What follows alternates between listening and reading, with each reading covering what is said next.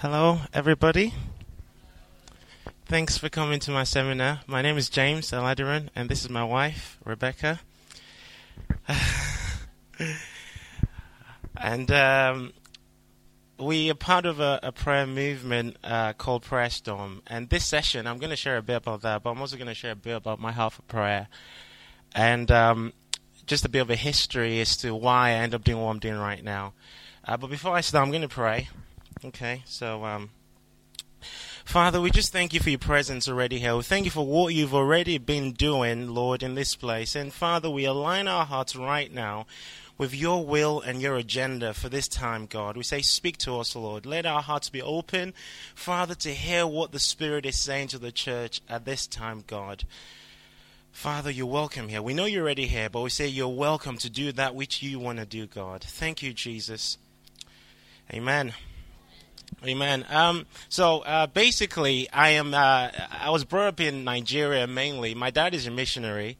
Um, I was born in Liberia. My mom is from Ghana, and uh, as I said, I grew up a lot in Nigeria. I came over to the UK in 2001. I was 17 at the time. Basically, God spoke to my dad while he was pastoring a church in Nigeria. This is probably for over 10 years. He was pastoring this church. And God said to him to come to Manchester specifically. He says, I have a work for you there. Okay, so to call the long story short, uh, myself, my dad, my siblings, my mom, we all moved over because we believed God called us. Uh, uh, God, God was calling us to this nation. Funny enough, just a few weeks ago, maybe a month now, um, I was in a meeting, a unity meeting, and um, there was a lot of Africans there, and there was a few white people there, and uh, it, it, was a unity meeting in Manchester in the, in the, Methodist Central Hall. Apparently, John Wesley also preached in this hall. So we're having a, a meeting uh, to kind of unite people in the church. And uh, as I was sharing with the Africans, um, hello everyone.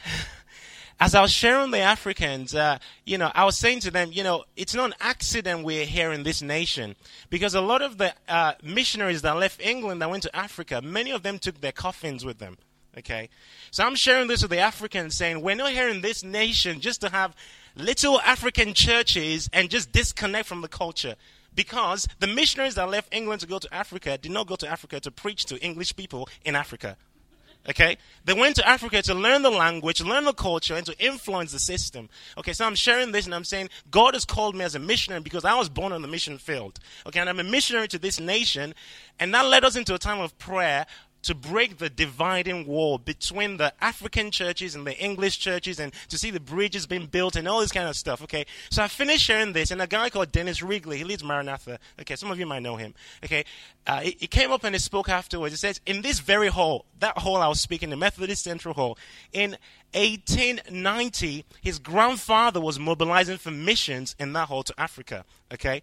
So he just kind of mentioned that briefly. Afterwards, I spoke to him. I was like, I want to know more about this missions movement. He said, in 1890, um, uh, uh, his grandfather was mobilizing for missions to Africa, and there were queues of young people in their 20s. I was like, how old? It's like 23 year olds signing up to go to Africa, knowing the life expectancy was 14 weeks. Okay? He said that to me, and I'm just shaking, thinking, wow. And we think we're radical for God because we've been to a Christian conference or because we've gone on a mission trip. That is a picture of young people who are totally sold out for the gospel. Okay? And I'm thinking to myself, if that same passion can exist in the youth of today for God and for this nation, we're going to have a revolution. And that's very clear to me. I know that. Okay, so I'm saying all that to give you a background. I see myself as a missionary to this nation. Now, another part of the story I've missed out is uh, about a month ago, I was with Jonathan Oloyede, the guy who does Global Day of Prayer, doing a, a, a meeting uh, uh, for Urban Saints. And, uh, and uh, there was a guy that came with him that was sharing with me. This guy has just come from Nigeria, probably about eight months ago. And uh, I finished speaking and it's like, James, I need to speak to you. So we started speaking. It's like, okay, my grandfather, this is this guy telling me, his grandfather was involved in the revival movement in 1929 in Nigeria, okay? This movement was sparked off by some missionaries that came from England who were influenced by the Welsh revival. Okay? Now, while that revival was going on in 1929, there was a prophecy released and was said that just like those missionaries came to Nigeria to spark off a revival, in years to come, the seed of the land will come back to this nation and spark off a revival. So I am listening to this guy. I'm feeling the presence of God. I'm going, wow, I am a, I'm part of the fulfillment of that prophecy. You know, so my heart is being stirred. And I realize what God has called me to in this nation is not an accident. And I know it's part of what He wants to use to spark off revival in this nation nation. So there's a few things I want to share with you because obviously, as you would know, there's been no move of God that's been uh, started without a prayer movement preceding it. Every move of God has involved people that have gone before the rest of the church in intercession to prepare the way for what God was about to do. Okay? Now, this is a good quote from Leonard Ravenhill. I love it. It says, No man is greater than his prayer life. The pastor who is not praying is playing. The people who are not praying are straying. The pulpit can be a shop window to display our talents, but the prayer closet allows no showing off. It's awesome. and um, as I start to read about revivals, I, am 29 and I went to Salford University. I start to read about revivals. My heart is so stirred to see God move in this nation. But more than seeing God move in this nation, my heart was more stirred to meet with God. Because for me, this is the foundation of why I'm passionate about prayer. Okay? It's not about just seeing God move because it's possible to be passionate about God's work and not be passionate about God.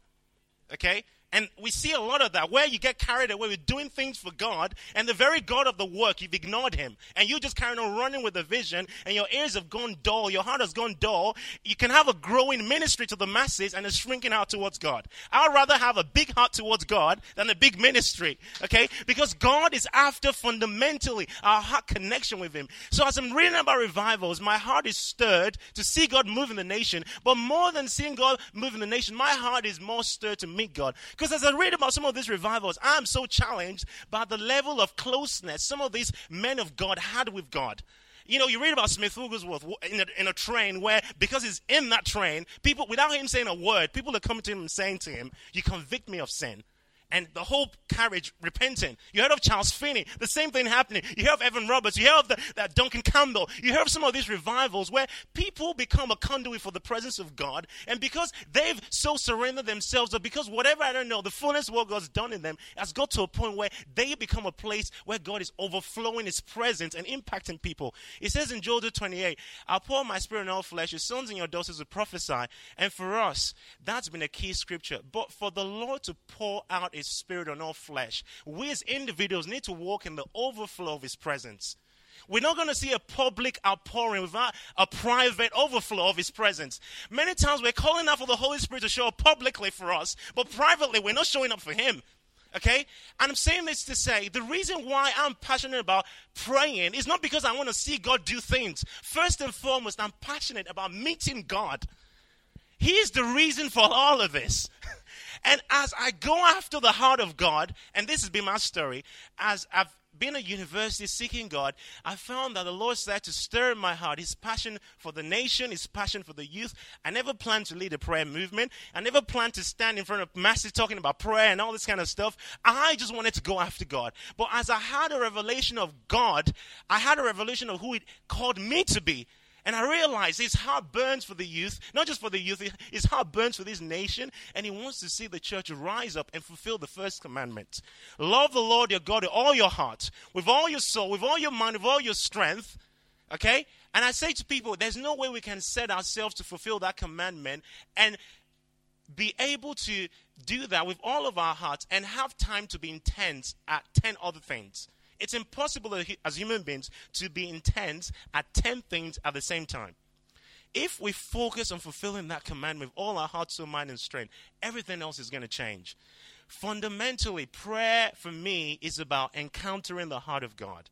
It's about encountering God for who He is. Prayer is a lot different when you realize it's not just going through a grocery list, it's about encountering a person. And uh, I give you that background for you to understand where I'm coming from, and in terms of uh, trying to see young people, not just young people, by the way, because I'm probably going to keep saying young people, but it's not just exclusively to the youth. I have a passion to see the youth rise up, and the reason for that is this: in Joel 2:28, uh, it says, "I pour my spirit on all flesh. Your sons and your daughters Okay? First mention of young people. Your old men will dream dreams, and your, uh, and your young men will see visions. In one verse, there's a big emphasis on the youth. Okay? Now, I realize as I come to this nation and God starts in my heart for intercession that there are generations that's gone before me in prayer and in intercession. And as I start giving myself to prayer and going to prayer meetings, I realize mainly it's filled with women, no men, and no young people. Okay, so I'm, I'm, I'm, I'm challenging saying, where are the youth of the nation? Because Joel 2.28 tells me the youth are going to be a very key part of the outpouring of the Spirit of God. And with what we're doing, we're not looking to start from square one. We're looking to stand on the shoulders of those that have gone before us in intercession. That we're not, God wants to connect the generations together. Okay? And we need to see the, a new breed of intercessors rise up from the youth of this nation. And I say that to explain to you why we have a focus on the youth. Because the devil has a focus on the youth of this nation. You don't need to be prophetic to see that. A lot of things are geared towards reaching people when they're young. Because once the enemy, the enemy knows once it captures them once when they're young, it's very hard to break free from some of the things that they end up getting into at a young age. And I believe God is calling us as a prayer movement to really begin to raise the awareness in the church that the youth are not the leaders of tomorrow, they're the leaders of today. And we need to invest in them just like that. Okay? So, anyway, my story. I started seeking God while I was at university, just with a hunger uh, to encounter God. And I remember in 2005, I came across this clip online um, uh, from the Ramp. Anyone heard of the Ramp? a couple people. And uh, the Ramp is a youth movement in America. It's in Hamilton, Alabama. Just the craziest bunch of young people you've ever seen. Like, just so radical, on fire for God. So I came across this clip online and I was just impacted. I was like so stirred. And I was just in my face, just weeping, saying, God, I really want to see this in Manchester. I really want to see this in the nation. Like, there was something authentic I could sense. And it wasn't hype, you know, because sometimes you can have hype. It wasn't hype. It was, there was authenticity in the hunger I could discern. And I was just really impacted. Okay, so Two years later, 2007, I finished uni and I felt to send them an email because uh, I wanted to go over there and kind of connect to what they're doing. So I sent them an email just really to say, how do I get from Birmingham, Alabama to Hamilton, Alabama? Because Hamilton, Alabama is like a, a town of 5,000 people in the middle of nowhere. Okay. So that was it. I got an email back that was really uh, exciting because I didn't realize the lady who leads the ramp is called Karen Wheaton. In 2002, I think it was, she was with Benny Hinn in Manchester at the MEN Arena. Uh, was anyone there? Yeah, okay, a couple of you were there. Um, and um, after the crusade, she was singing in that crusade. After the crusade, uh, she went to a hotel room and uh, she looked out of a window and sees thousands of kids on the streets. You know, like if you know Manchester nightlife is crazy, drunkenness, just partying, all that kind of stuff. So she's intrigued and she comes out and starts talking to them, and they're kind of like intrigued because she's American and they're like, "What are you doing here?" And she says, "I'm a singer." So they say, "Sing for us," and she's singing for all these drunk girls, and they start crying and they start asking her to pray for them. Okay, so she leaves Manchester, goes back to the ramp. This is 2002, and tells them of her experience here, and they start praying for revival in Manchester. Fast forward to 2007. I don't know that. I just sent them an email. So they emailed me back, really excited that of all places to come from, I was coming from Manchester. Okay. So at that point, I was like, wow, it feels like God might be up to something here. So I went to the ramp. And when I got to the ramp, to be honest with you, I didn't really get to meet Karen Wheaton much because, you know, it's a conference, she's busy, all things, all kinds of things going on. I just got to say hi and that was it. But my life was radically turned around because I lived with the young people that were there. The young people I saw on the internet, I got to live with them. And there was something authentic I saw that I'd never seen before. I always like it, I always liken it to this. You don't know you're asleep until you wake up. And many times, God will place you around people who are spiritually awake to show you how spiritually asleep you are. I didn't think I was spiritually asleep. I thought I was on fire for God. But I didn't realize there were other young people that actually, when I was around them, it made me feel like I'd wasted my youth. Because I saw a new level of fervency, a new level of focus, a new level of dedication, a new level of just prayer. I was like, I'd never seen that kind of intensity before. And I was so stirred. And I remember being in some of those meetings and you know, God was moving. It was so powerful. And, you know, because the ramp as a movement has been founded on prayer, I think it's very hard to, it's very difficult to be in that environment and not catch a heart for prayer. I believe prayer is more caught than taught. You can teach all the principles you want to. If God does not do a work on the heart, you're not really going to get it. Okay? And it's a work of the Holy Spirit. But somehow, me being around people that were carrying something of that heart stirred me to catch something of what God had. Okay? And I was in that atmosphere, and it's amazing how those meet- meetings were. I remember thinking, I can't wait to get home to pray. And I start thinking, what would it look like if we start judging how great a meeting is? Not by the presence of God we feel in the meeting, but by the desire for God we feel when the meeting is over. Because God is more concerned about what happens when the meeting is over than what is happening in the meeting. Not that God doesn't want to move in the meeting, but most times we spend our lives outside of a context like this. And God is more concerned about heaven coming into your workplace, heaven coming into your family. A true test of revival is what's happening at home. And God was calling me like I'd never known before to seek Him in prayer. Well, something random happened at the meeting that wasn't planned. During one of the worship services, uh, uh, uh, Karen Wheaton got up on stage and said, Oh, there are a few kids here from England why don't you come up on stage? So this wasn't planned. So he came up on stage, and then she shared the experience that she had in Manchester. Everyone, okay. So as she shares this experience, she's talking. She's like, you know what? I'm just gonna let James say something. She doesn't know me from anywhere. She she gives the microphone, and I start speaking about Joel 2:28. I'll pour out my spirit in all flesh. As I'm speaking, I experience something I've never experienced before. The presence of God in a heart of intercession came on me, and as I'm speaking, I just fall on my face and start weeping and crying out and saying, God, have mercy, send revival to England. Well, the whole conference, it was literally like a bomb just went off in the place, spiritually speaking. All these teenagers were just weeping and just crying out for God and saying, God, send revival to England, send revival to Manchester. For the next 30 minutes, this was going on. I didn't realize how significant that moment was until I got back to England. Well, before I got back to England, after the ramp gathering, I went to another meeting uh, called uh, The Call. Anyone heard of The Call with Lou Engle? you know, like stadium gatherings, fasting and prayer.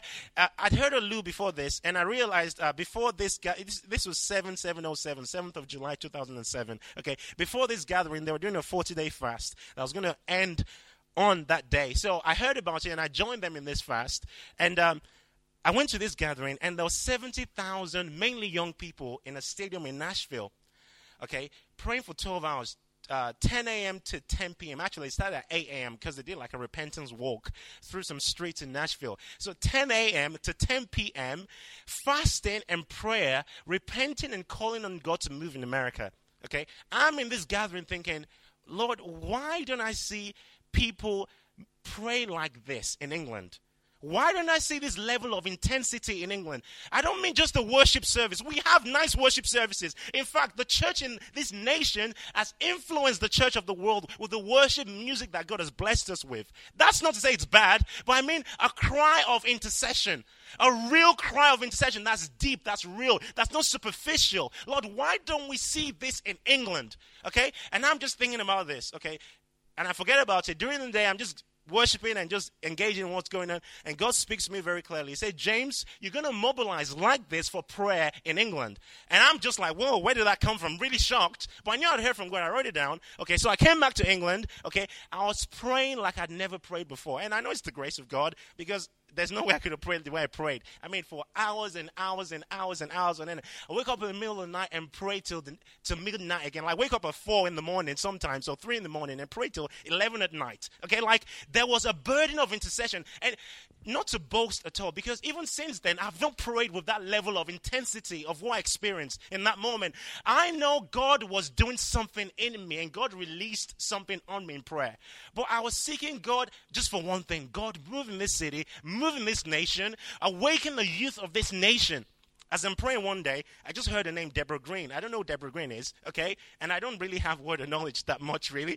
So I knew something was up about Deborah Green. So I felt to go on Google and type in Deborah Green Manchester. I went on Google, typed in her name, the video from the ramp. I felt to send that video to her. She watched that video, really impacted by it. Sent it to Andy Hawthorne. He watched it, was really impacted. He played at the message prayer day. People were really impacted by this. Someone in the meeting that I'd not seen for years knew me. They sent me an email to say, James, I just saw this random video of you, you know, praying in America. You know, why don't you come around to the message and see what we do? So I went on to the message. Anyone knows Andy Hawthorne here? The Message Trust, Worldwide Message Tribe. Okay, anyway, so I went there and met Andy, and the rest is history. From about December 2007, I started working for the Message Trust.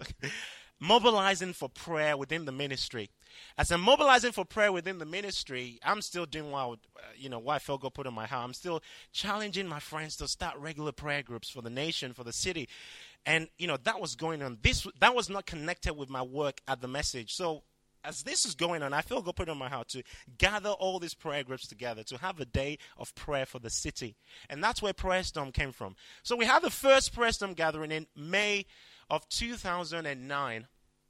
And to be honest with you, it was a really powerful day, but I didn't really think I was going to do anything after it. I just thought I just feel to do this for now, and that's it. So I did it and just moved on. Okay. It wasn't until about, uh, I think it was October of 2009, something weird started happening. When I'm praying, I put my eyes and I see 1111 everywhere. I'm just saying 11, 11, 11, 11, to the point where it's just weird and freaky. Has that happened to anyone before? Someone, okay. And I'm aware that something weird is going on, but I don't know what it is. So I'm asking God, Lord, what is this 11 11 thing about? Okay. I didn't really get an answer until my birthday. My birthday is 11 11. Okay. I'm praying on my birthday and I just start weeping as God just downloads this revelation to me about John the Baptist. Okay. It wasn't something I was thinking about. And God was saying to me, John, the, Matthew 11 11 is about John the Baptist, by the way. And John the Baptist lived a lifestyle of prayer and fasting, and his calling was to prepare the way for the first coming of, Je- uh, of Jesus. Jesus. And upon him was the spirit of Elijah. What qualified him to prepare the way was his lifestyle.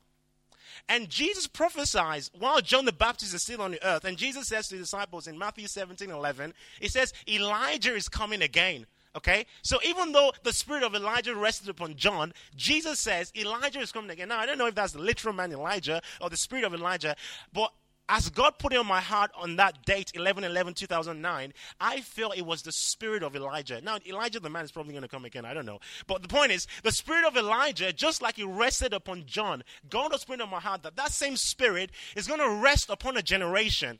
And they are going to look like what John looked like. They're not going to wear camel's hair and eat locusts and wild honey, but they're going to have an equivalent level of fervency and intensity towards God.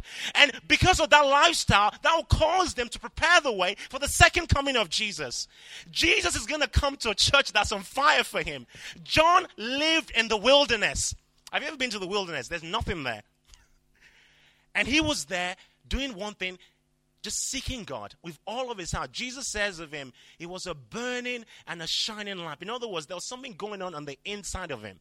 He was burning. Okay, and uh, what's it in Luke 180? He says uh, he grew strong in spirit, and he was in the desert un- until the day of his manifestation to the nation. Okay, so John the Baptist was growing strong spiritually in a desert place. In other words, spirit, feeling spiritually dry or being in a dry place spiritually is not an excuse for lack of spiritual strength. You, am I making sense? The fact that John the Baptist was in the desert was not an excuse for him to be spiritually weak. In the desert place, he was still growing strong in strength because there was something significant going on on the inside of him that was greater than the external factors. And what God has called us to do, and I believe what God has called me to do, which is what I'm telling you about right now, and I believe is speaking this to the church right now, is that we will be a people of a real inner depth of walking with God that's beyond external things. It's beyond whether our ministry is growing or not. It's beyond whether we have external prosperity or not. But there's a real inner depth to our walk with God. Those people that live like John in this day, when they stand to pray and declare the word of God, heaven hears them and hell hears them. Because reality is we cannot bind what binds us. We can't prepare the way in a situation where we ourselves are contaminated with the culture. And God has been challenging us as, his, uh, as, as, the, as a prayer movement to begin to call the young people to shake away all this entertainment driven Christianity and get into a place where there's a real depth of spirituality that's beyond external props. It's beyond whether the band is sounding nice or, you know, or the, the worship leader is sounding great, you know, or whatever. That if I was locked up in a prison cell of a Bible, I can still see God and have a reality of connection with God that's beyond all this. So the half of prayer storm started like this, and um, when God started downloading the revelation of uh, John the Baptist to my heart, that led me and a few friends and a few of us into a 40 day fast, which I believe launched what we have today as Prayer Storm. So I want to give you a few things um, uh, of concepts as to why we do what we do in prayer. In 1940, there was a uh, there was the World War going on, and Churchill revealed uh, released this statement. He says, "In the field of human conflict, never in the field of human conflict was so much owed by so many to so few." And he was talking about the RAF. And you know, they were fighting the battle in the airways. Okay? If they didn't win that battle, we'll probably be speaking German today. okay? It was just a few people. And whoever had whoever had air supremacy had authority on the earth. And that's a picture of what happens in prayer. Because what we don't realize is the spiritual realm is more real than the natural realm. The Bible says the things that are seen are made from the things that are unseen. Okay? So all these things that are saying were made out of things. God spoke the world, the world into being, and He's spirit. God, the Bible says God is spirit. Okay? So if these things that we see came from the realm that's not seen, it tells me the realm that's not seen is superior to this realm. It created this realm. Okay? If I were to hold this iPhone over a light and cast the shadow, the shadow is a reflection of the real thing. The shadow is not the real thing. If I want to change the shadow, I can't change the shadow by moving the shadow around. I've got to step into the real thing and change that real thing, and then the shadow is going to move. And it's like that in prayer that we would have to see that we have authority to shift things in the realm of the Spirit. The only way we do that is through prayer and intercession and worship. And we create a space in the airways for the kingdom of God to invade the land. And the reason why the church is not having the impact it's meant to have, the reason why immorality is increasing in the nation, in the schools, even in our churches, and there's darkness, is a sign that the church has lost air supremacy. But God is calling us to regain air supremacy like the RAF. And we again are going to be those people that will gain the ground in the, in the realm of the spirit. That is where we win the battle. It's not by our events, it's not by our programs, it's not by our clever ideas. We have to gain authority in the realm of the spirit. But the problem is, we don't realize God has given, given us that authority. Many times, we can't even step into the fullness of that authority because we are bound by the culture and the system.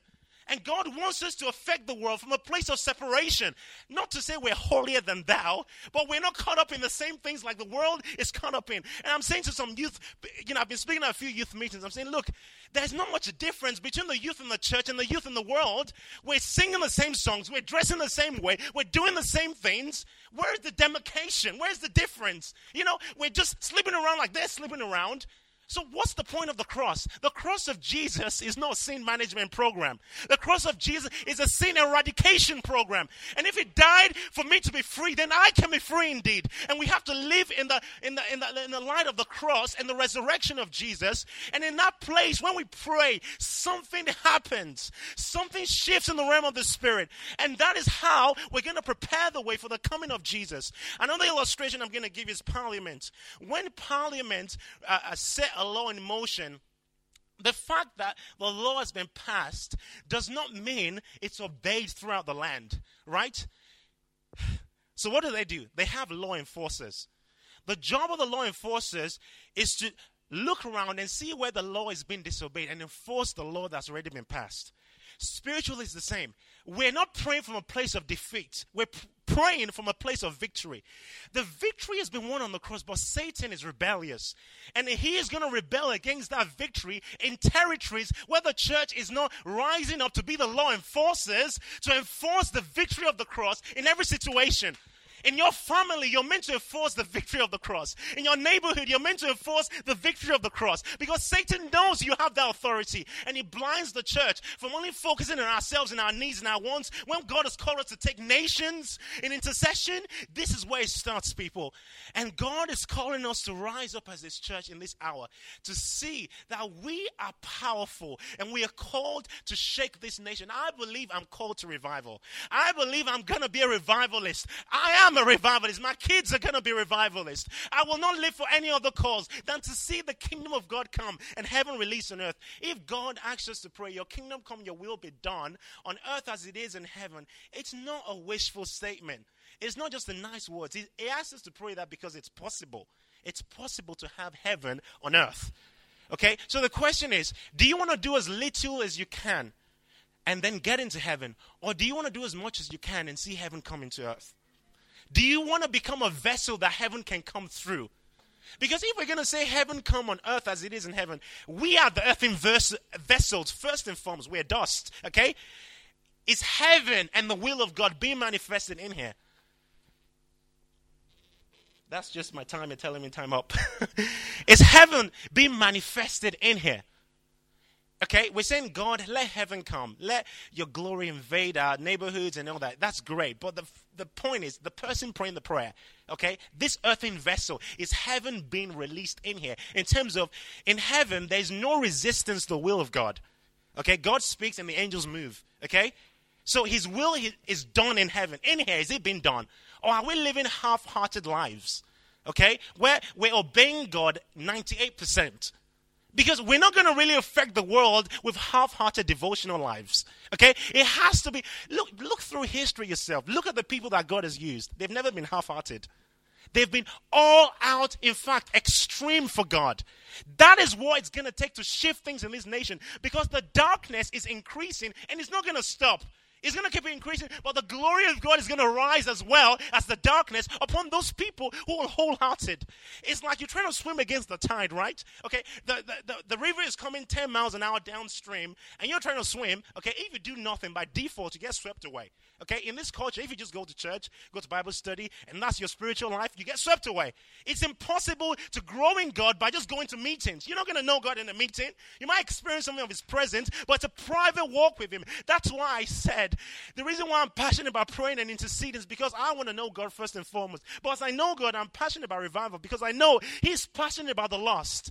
So we can't just coast along and go to meetings and conferences and think we're going to change the nation. No.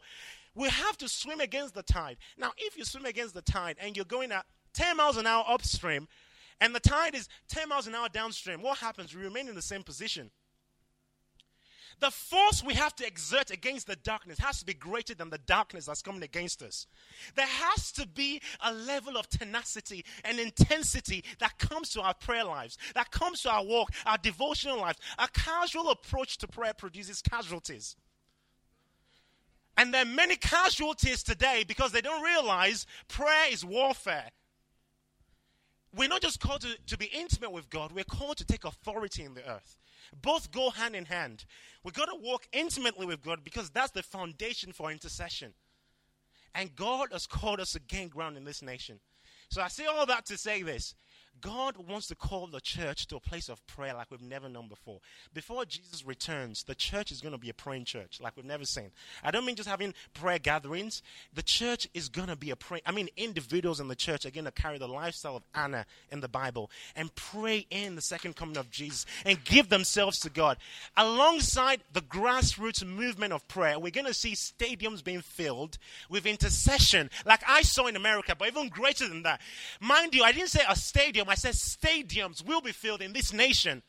And I've heard those prophetic words and I'm declaring it to you so that when it happens, you know, God said this will happen. And that's a sign that God has not forgotten this nation.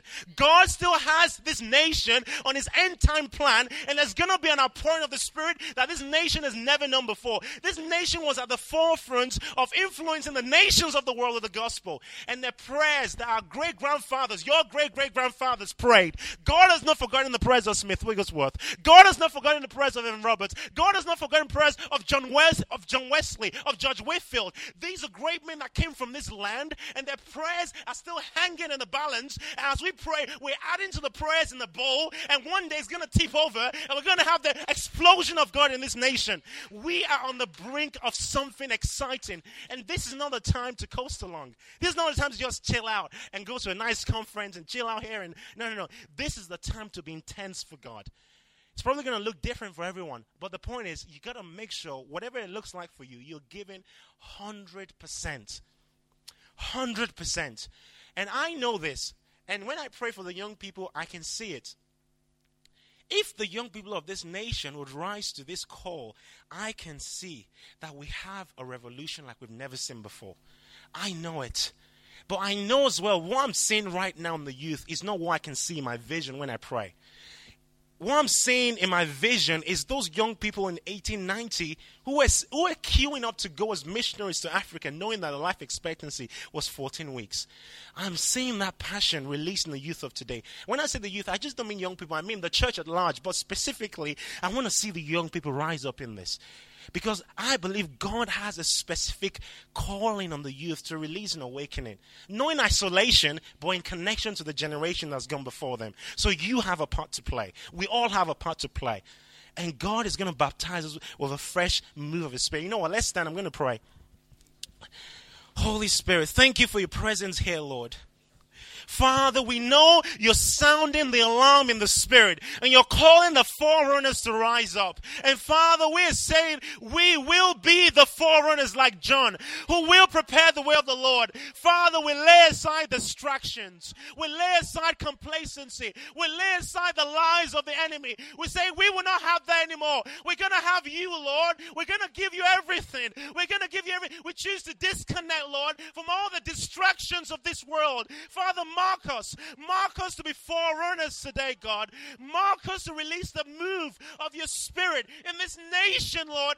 Mark us, Lord. We don't want to just coast along. We don't want no more Christianity. No more no more Christianity, Lord. We want to see this nation turn back to you. Release an awakening into the church. Wake us up from our slumber, Lord. Shake us from our slumber, Lord. Awaken the church, Lord. Sound the alarm in the spirit. Let the warriors rise up.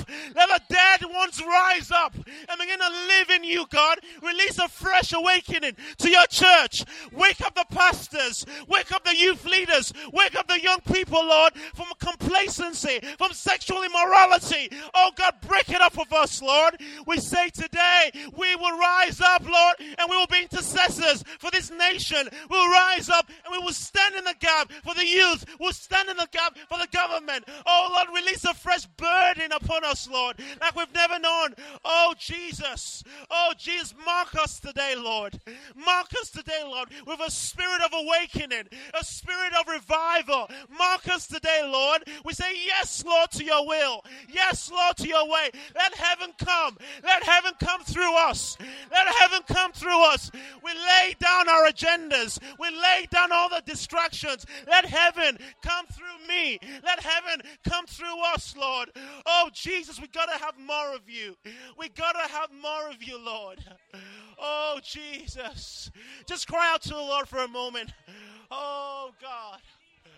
Ah, yeah, yeah, yeah, yeah, yeah, yeah, yeah, yeah, yeah, ba, ba, ba.